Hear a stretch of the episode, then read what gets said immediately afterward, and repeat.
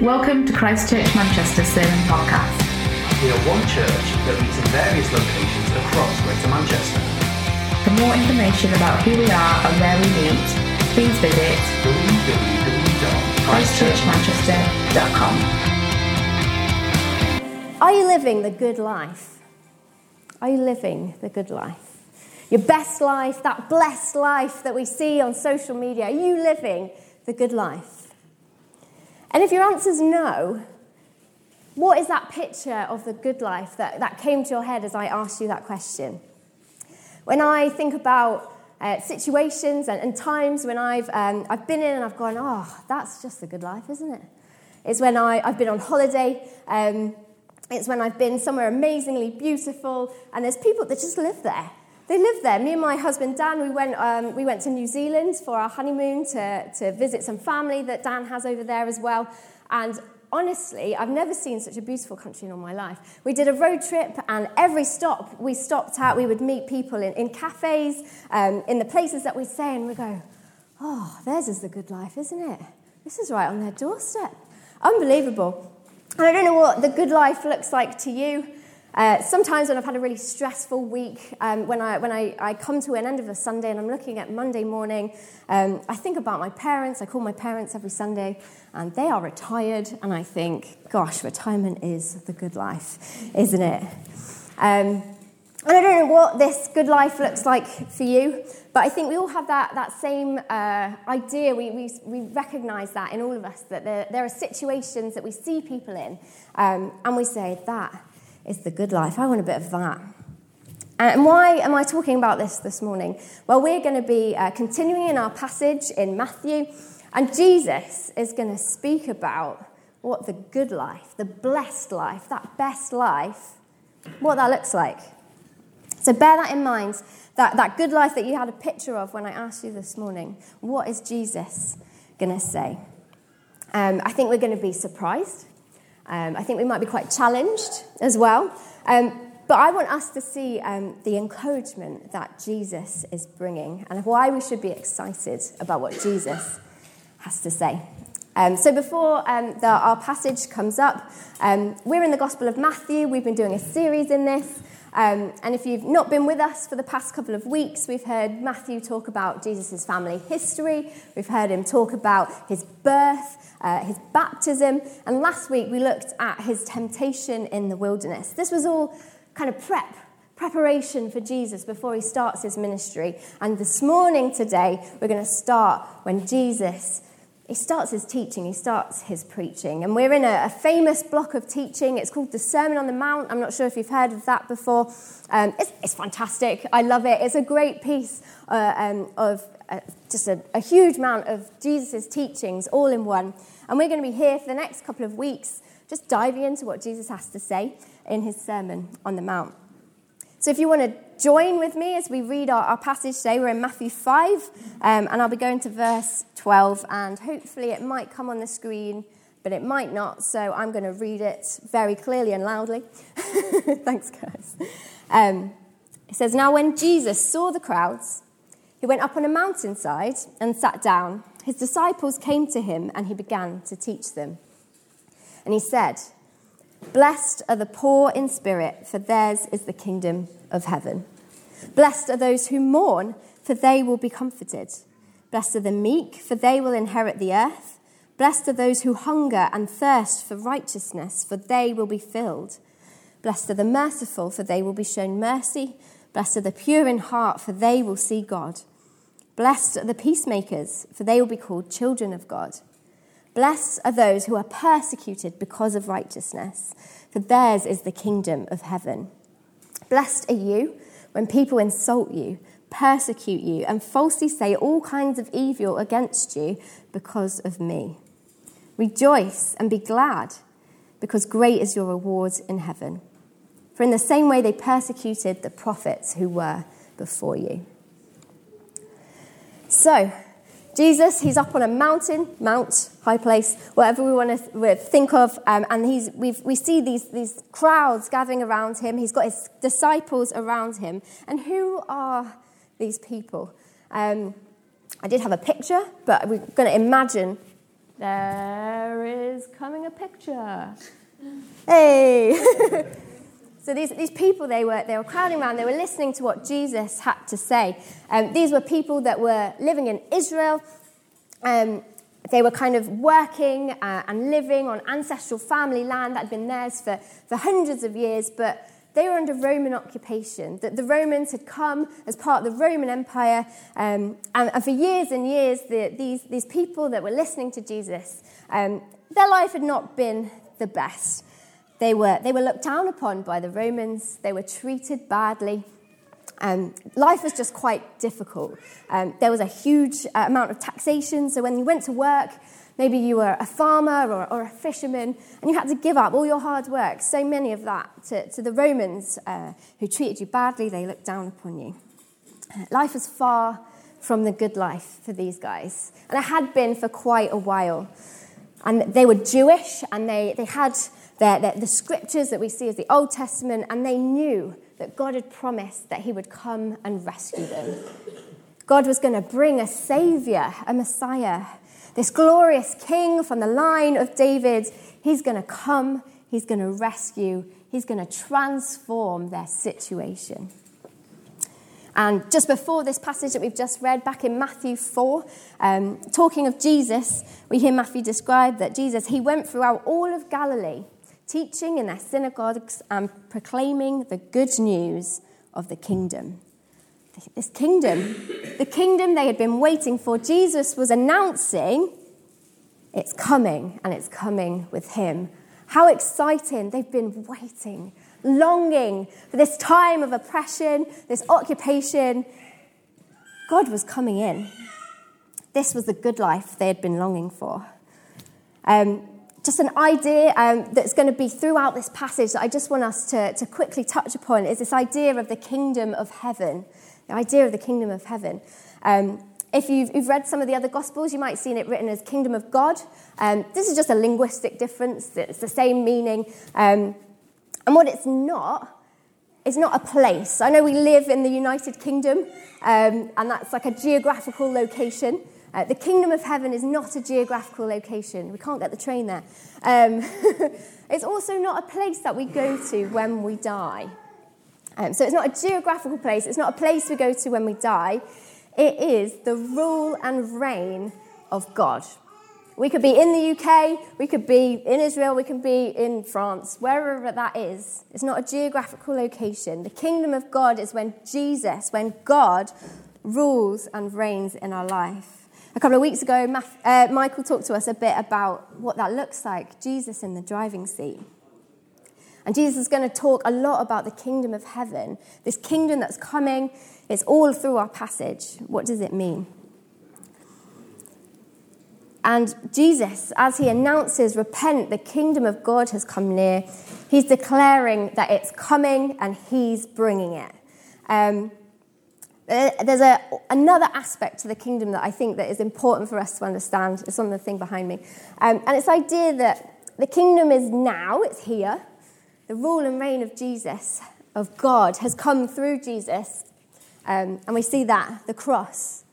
And we are living in this time that is now the kingdom of heaven, but it's also not quite yet. God has not realized the kingdom in all its fullness. It's, it's a bit like, not very much like, but it's a bit like in my garden. Um, I've got some daffodils coming up. I don't know if anyone else has got any daffodils coming up. Um, and I look at that and I go, oh, spring has come. And then I also look around and I think, spring has definitely not come yet. Um, there is a time when spring will come in all its glory and all its fullness. Um, and in the same way, the kingdom has come here on earth through Jesus but it's not come in its fullness. We are promised that that is still to come when Jesus comes again. So I want us to hold these ideas in our head as we look at this passage, as we look at this idea of the kingdom coming. And the first thing I want us to note is that Jesus is talking to a group of people. Who, who are these people? What is this kingdom? Who is he announcing this to? And in, in Matthew 4, uh, a bit before uh, this passage, 15 to 16, we see that, that Jesus has come to Galilee. Jesus has come to Galilee to announce the kingdom of heaven. And And we might, might just think, oh, yeah, Galilee, Jesus lives there. Of course, he's going to preach there.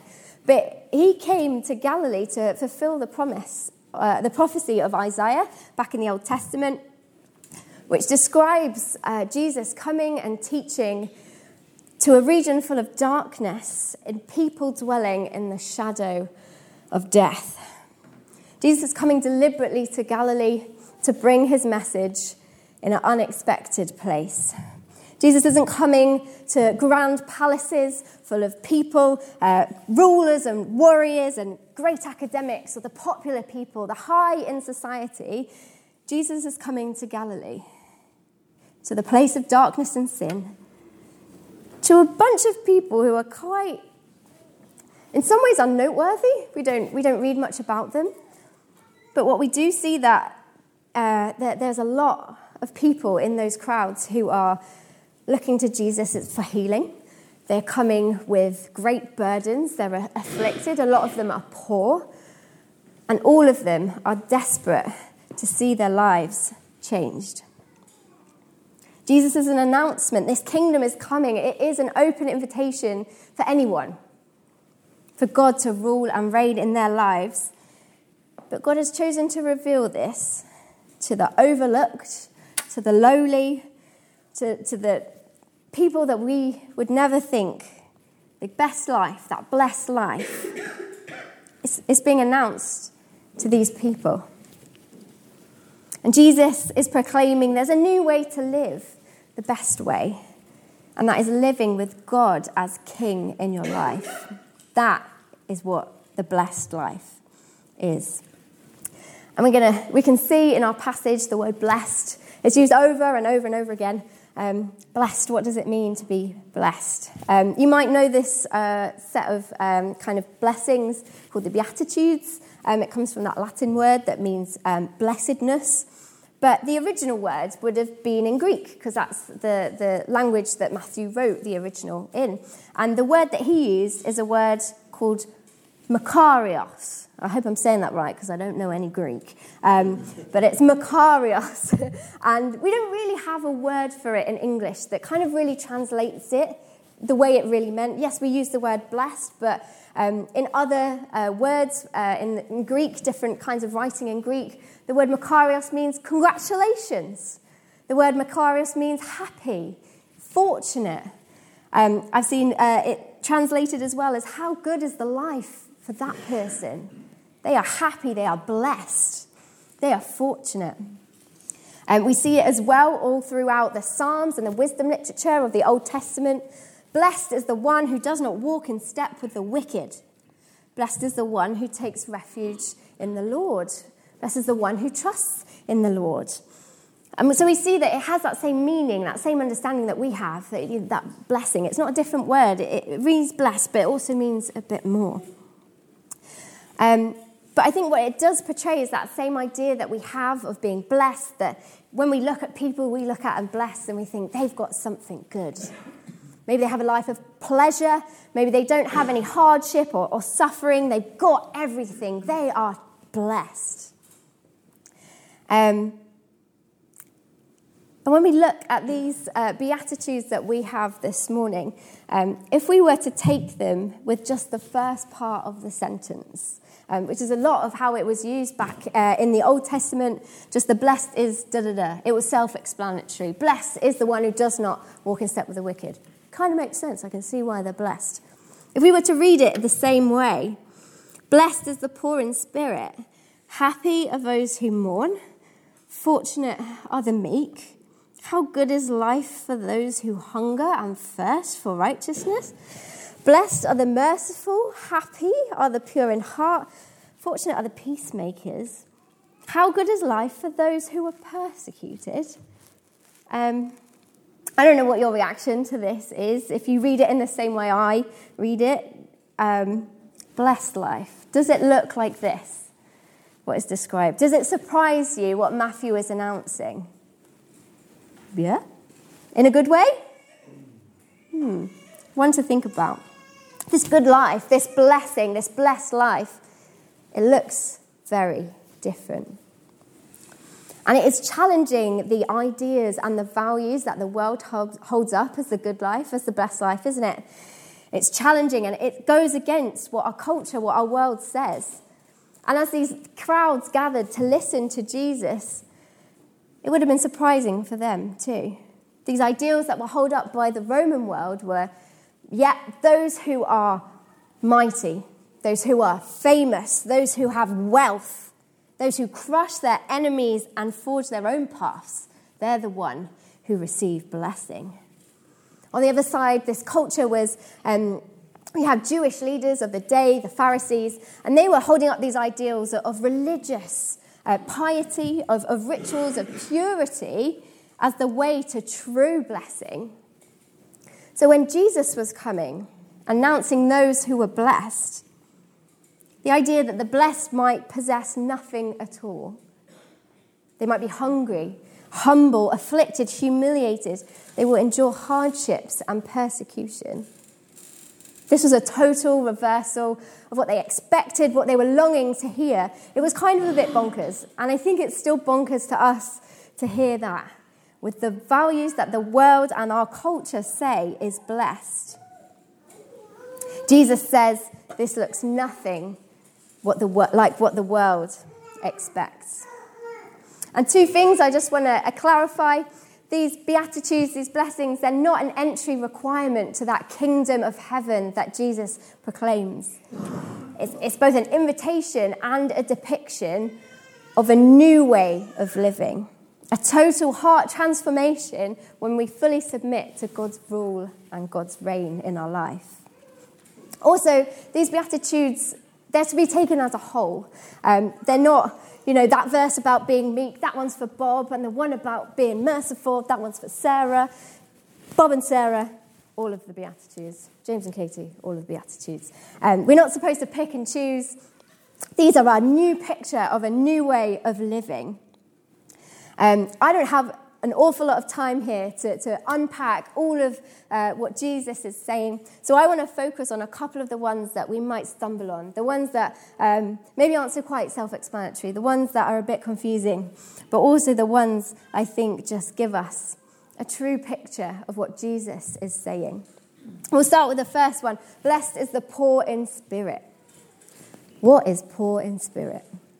Well, rather than that self confidence, that self reliance, that I've got this attitude that the world values, that maybe your workplace, your, your Instagram feed tells you, yeah, you've got this. Jesus is speaking to the people who totally don't got this. They know that they can do nothing, bring nothing, achieve nothing on their own to be blessed. They are totally and utterly dependent upon God. When we are poor in spirit, um, some people describe this as being spiritually bankrupt. We've got nothing. And when we look at our brokenness, when we look at what we have, what we can do, we realize that there's nothing we can bring. We are totally dependent on God. And theirs is the kingdom of heaven. The good life, the blessed life, is for those who know there is no way they can achieve it themselves. God can't fully rule and reign in our lives if we're running the show. It's our challenge to forego our pride, our ego, our own understanding, our own will, and acknowledging, and I think the hardest bit is trusting that through God, is the only way to the blessed life. The blessed are those who re- realize they completely need God. The second one, the second one that, that Jesus brings up as well, is blessed are those who mourn. And I, I don't know about you, um, but this one that I can read, and sometimes um, it kind of touches a nerve with me a bit. I, I feel a bit funny about reading that. Blessed are those who mourn. Um, I found a quote from Pope Francis, which I found really helpful in understanding this. He said, By saying, Blessed are those who mourn, Jesus does not intend to declare an unfortunate and burdensome condition to be happy. Suffering is not a value in itself, but a reality that Jesus teaches us to live with the right attitude. In our, in our world, um, we see it all the time, don't we? That, that mourning, that suffering. It's, it's inevitable almost, it's everywhere. It doesn't take much for me either to look around this room and, and know um, the pain of loss that people have and are experiencing. Um, that loss of loved ones. Maybe you're mourning a broken relationship. Um, maybe it's a life that you once had. You're mourning, you're grieving that life you once had before you had those health problems, before there was that addiction, before that was abuse. And on a bigger scale, we cannot help but read the news, can we? Can't walk outside our door into the city centre and not see the suffering in the wider world around us. Jesus is not saying that these things are good things. Jesus wants us to look at the reality of our world and see how God sees it. That this is not what God intended. This is not the kingdom life that God offers us. And when we look at the world, the brokenness and the sin in our own lives and in the, in the greater world around you, we should be deeply grieved and we should mourn how God mourns. And this is what Jesus is speaking to. Blessed are those who grieve, those who mourn the brokenness of the world. But we're not blessed because we mourn full stop. We are blessed. The blessed are those who mourn, but they will be comforted. They will be comforted. It's not the end. We are promised comfort. Jesus left us his Holy Spirit, which John describes as the comforter. We have that with us. But more than that, we are promised a time. It reads in Revelation He will wipe every tear from their eyes. There will be no more death, or mourning, or crying, or pain. The old order of things has passed away. That idea of the kingdom of heaven coming in all its fullness, that is when we will be fully comforted. There will be no mourning, there will be no pain. And Jesus is alluding to this kingdom that is yet to arrive in all its fullness. We are blessed with that hope, though. That hope that when God's kingdom does come in all its fullness, with a new heaven and a new earth, they will be our reality. There will be no more mourning. And, and thirdly, um, I just want to look at the idea of hunger and thirsting for righteousness. I don't know if you ate breakfast this morning. Did you eat breakfast this morning? I'm terrible. I always skip breakfast before I come to church because I know there's always good cakes at the back. Um, hopefully, you've managed to scoff a mini roll and you don't feel hungry this morning. Um, but we all, I don't know how hungry you get, I get very hungry. Um, but I think we've all experienced that time, haven't we, where all we can think about is food. I am so hungry. Oh my goodness. Uh, we read last week, didn't we, about Jesus in the wilderness not eating for 40 days. Goodness me, I would, I don't, I, I don't even want to think about what I would do that hungry. But that idea that all we can think about, all that we dream about, the only thought in our head that's being hungry, that's being thirsty. And, and Jesus, he says, he puts that with righteousness hunger and thirst for righteousness. Righteousness is a bit of a churchy word, isn't it? It's a bit of a weird word. Um, sometimes I don't really know what it means either. Um, but some people might describe righteousness as right relationship with. So you might have right relationship with God. That's the idea of righteousness that right relationship with God and that right relationship with people, that yearning that God's will would be done.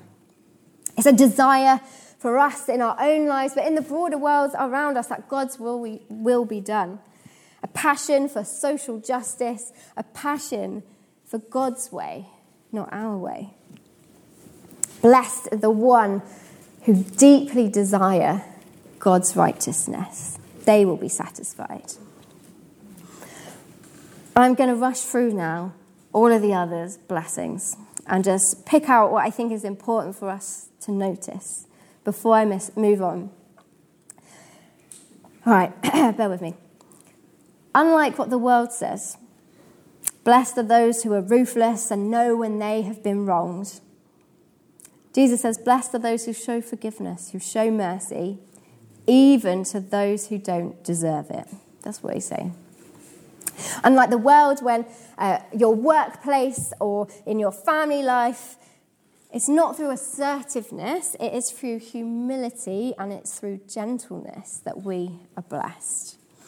Unlike those who want to be recognized for all the good works that they do, the goodness on the outside, Jesus is saying, Blessed is the one who cares about the goodness on the inside, that pure in heart.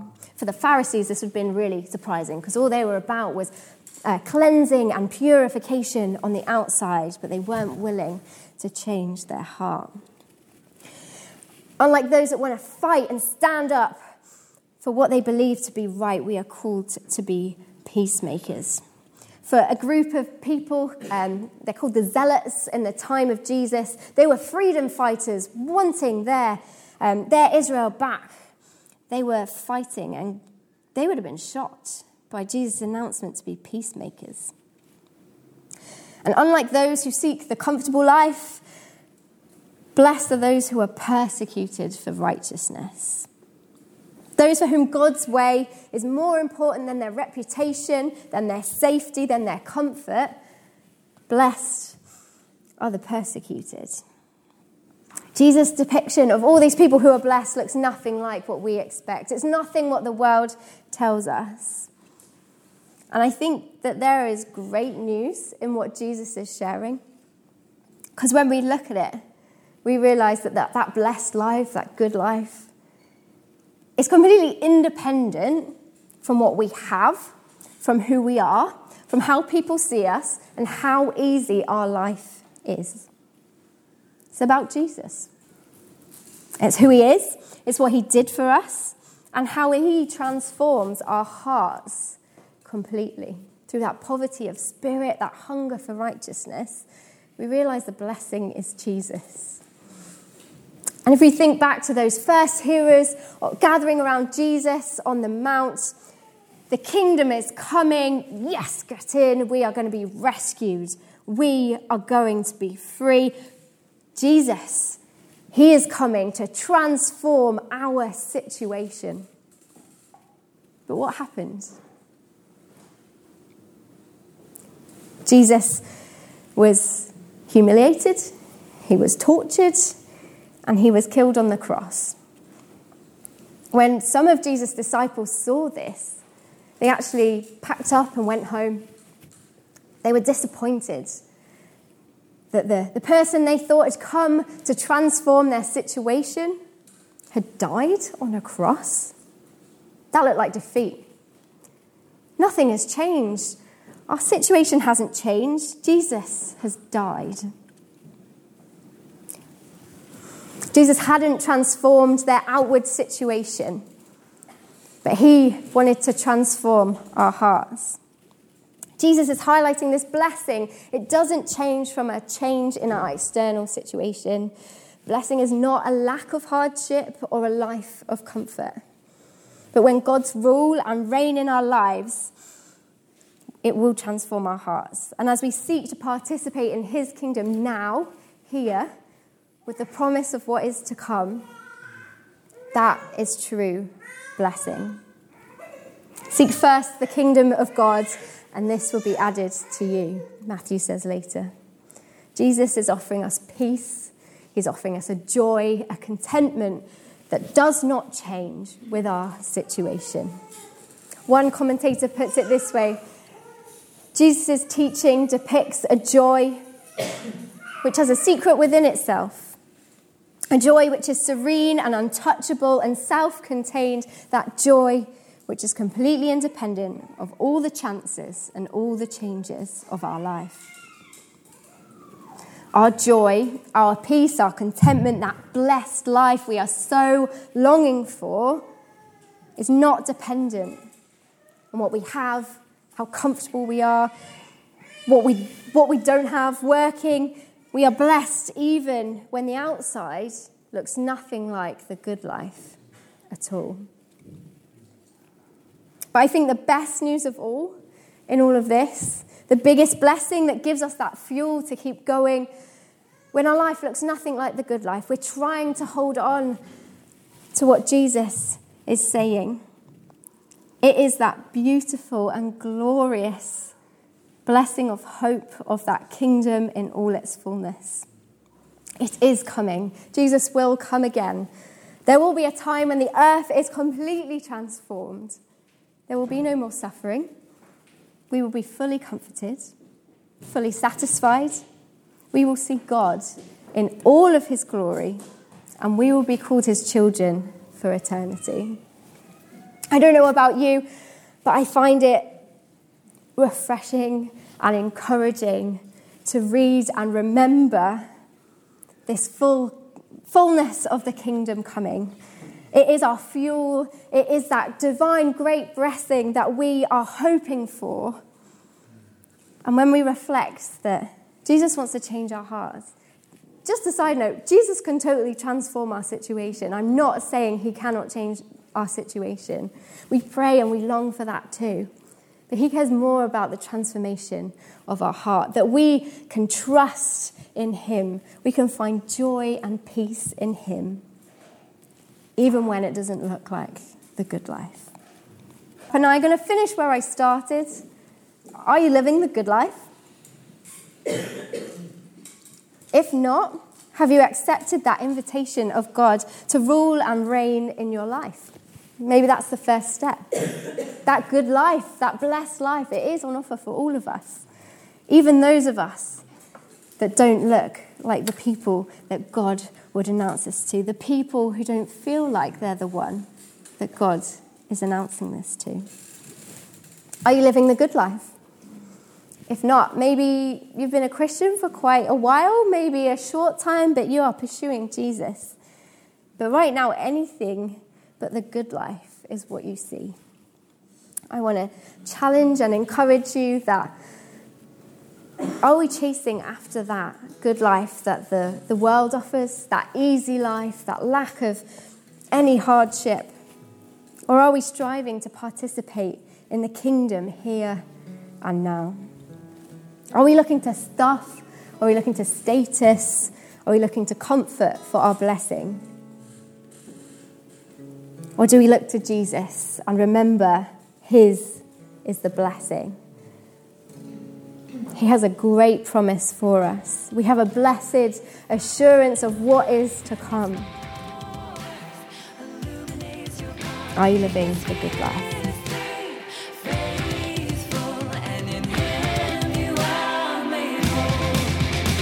Thanks for listening. Christ Church Manchester is one church that meets in various locations across Greater Manchester. To explore this sermon or learn more about our church, Please navigate to the links provided in this podcast description. From there, you can connect with us on social media and you're welcome to check out the music links featured in this episode. from our very own musicians You can also discover current events and information about where we meet on Sundays. and various groups or community projects that you can join in with. If you're interested in knowing more about us, Or wish to join us for one of our meetings, please reach out. Simply drop us an email at hello at ccm.org.uk. We look forward to connecting with you.